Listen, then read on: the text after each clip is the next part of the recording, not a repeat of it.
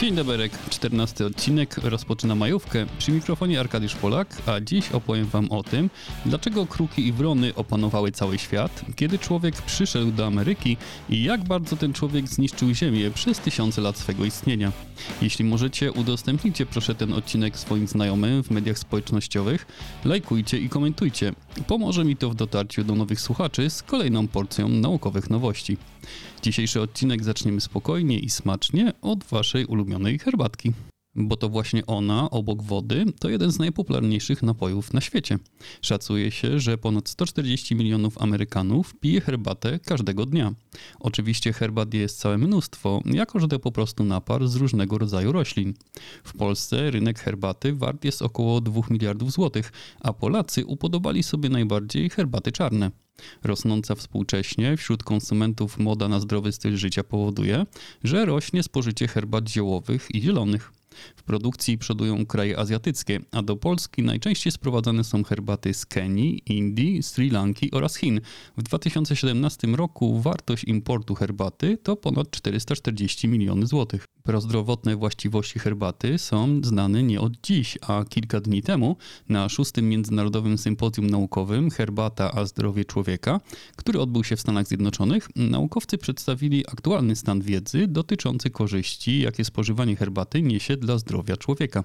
Herbata zawiera flawonoidy, naturalnie występujące związki o właściwościach przeciwutleniających. Flawonoidy zawarte w herbacie są związkami bioaktywnymi, które pomagają neutralizować wolne rodniki, które mogą uszkadzać materiał genetyczny oraz przyczyniać się do rozwoju chorób przewlekłych. Związki te w badaniach eksperymentalnych wykazały szereg właściwości antyrokotwórczych.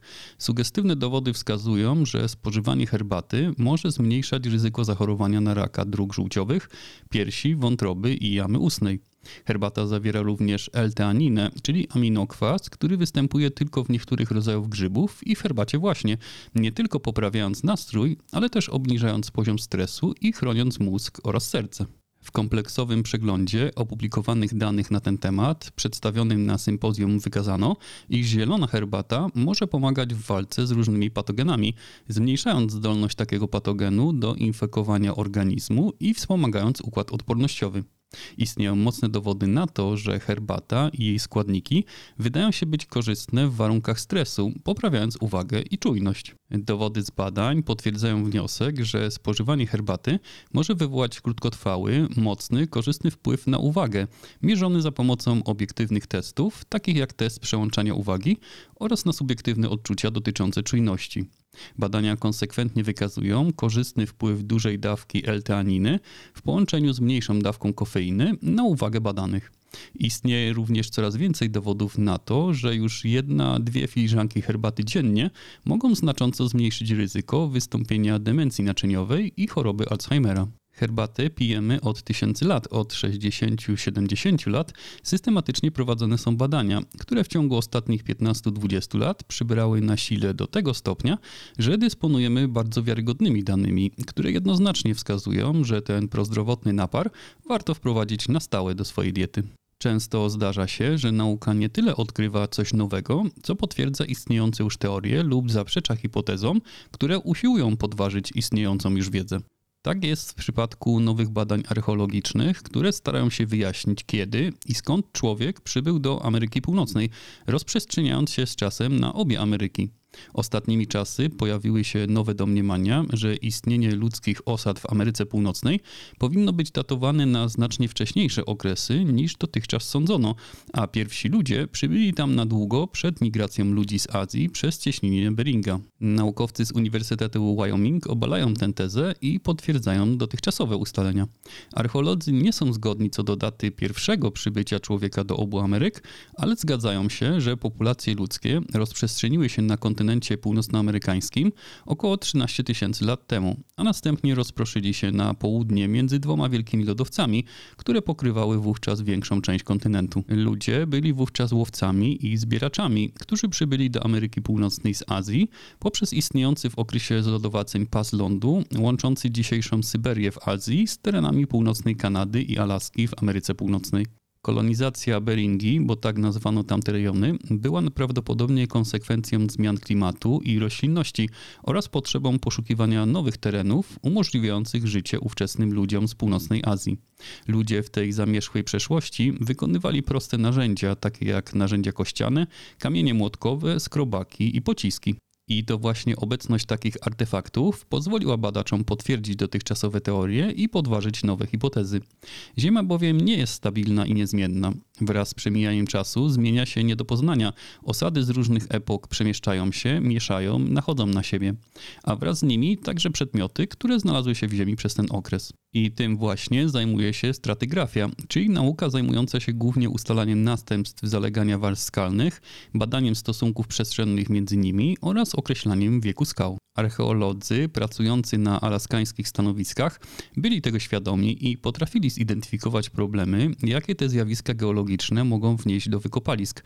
Wiedzieli, jak zbierać dane i poprawnie je analizować oraz interpretować, często konsultując się ze specjalistami z innych dziedzin. Stanowiska rzekomo starsze niż 13 tysięcy lat są nieliczne i nie posiadają wystarczającej liczby artefaktów świadczących o wyraźnej obecności ludzi i produkcji przedmiotów.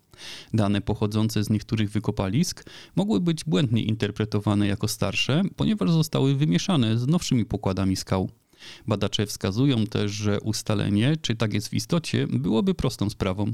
Idealnym sposobem byłoby systematyczne ponownie dopasowywanie odłupanych kamiennych artefaktów w celu znalezienia dopasowań między elementami, co pozwoliłoby określić, w jakim stopniu przedmioty przemieszczają się w pionie na takich archeologicznych stanowiskach. Obserwacje te potwierdzają hipotezę, że pierwsze przybycie ludzi na tereny Ameryki nastąpiło w czasie zbliżanym do 13 tysięcy lat temu. Jest oczywiście możliwe, że ludzie skolonizowali Nowy Świat 1000 lat wcześniej, ale jeśli tak się stało, to powinni byli stworzyć odrębne skupiska, w których przebywali, a niektóre z nich powinny zawierać do dziś dużą liczbę artefaktów. Fakt, że udało im się to w Beringii, ale nie udało się na południe od lodowców kontynentalnych, sugeruje, że albo coś zasadniczo różniło się w zachowaniu ludzi na południe od lądolodów, albo że dowody wskazujące na obecność ludzi na południe od lądolodów zostały źle zinterpretowane. W przypadku takich wątpliwości należy przeprowadzić dodatkowe badania, by wykazać, że istnieje zgodność w datowaniu artefaktów i warstw skał, w których je odnaleziono. A co w wykopaliskach znajdą następne pokolenia? Co pozostanie po nas? Cóż, wiele wskazuje na to, że znajdą ślady gigantycznej destrukcji środowiska spowodowanej przez ludzi. Nowy raport Organizacji Narodów Zjednoczonych przedstawia ogromne, negatywne skutki działalności ludzi w środowisku, w którym żyją i dzięki któremu w ogóle mogą funkcjonować. Link do tego raportu znajdziecie w opisie odcinka, a ja przedstawię Wam jego podsumowanie, które ONZ kieruje głównie do osób decyzyjnych, które mają realny wpływ na politykę, gospodarkę i działalność ludzi jako cywilizacji. A wnioski są zatrważające. Aby cywilizacja mogła istnieć, musi mieć zapewnione pewne warunki do życia i funkcjonowania. Ponad połowa rocznego światowego PKB jest umiarkowanie lub w dużym stopniu zależna od kapitału naturalnego. Spośród 9 granic planetarnych używanych do określenia bezpiecznej przestrzeni operacyjnej dla ludzkości, 4 zostały już przekroczone. Zmiany klimatyczne, utrata różnorodności biologicznej, zmiany w użytkowaniu ziemi oraz cykle geochemiczne. Ludzie przekształcili już ponad 70% powierzchni lądów na Ziemi, powodując degradację środowiska i w znacznym stopniu przyczynili się do globalnego ocieplenia. Rolnictwo zajmuje obecnie ponad 40% powierzchni lądów na świecie i zmieniło oblicze naszej planety bardziej niż jakakolwiek inna działalność człowieka w skali globalnej. Jest odpowiedzialny za 80% wylesienia, 70% zużycia wody słodkiej i jest jedną z największych przyczyn utraty różnorodności biologicznej na lądzie. Podtlenki azotu pochodzące z nawozów sztucznych oraz metan emitowany przez zwierzęta przeżuwające stanowią największą i najsilniej oddziałującą część emisji gazów cieplarnianych pochodzących z rolnictwa. Co najmniej 70% lasów tropikalnych wyciętych na potrzeby rolnictwa w latach 2013-2019 zostało wyciętych z naruszeniem prawa, a z dotacji dla rolnictwa wynoszących ponad $700 miliardów rocznie, tylko około 15% tej kwoty pozytywnie wpływa na kapitał naturalny, bioróżnorodność czy długoterminową stabilność zatrudnienia.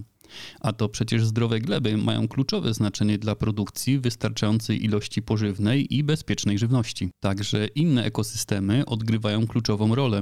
Użytki zielone i sawanny zapewniają utrzymanie milionom ludzi.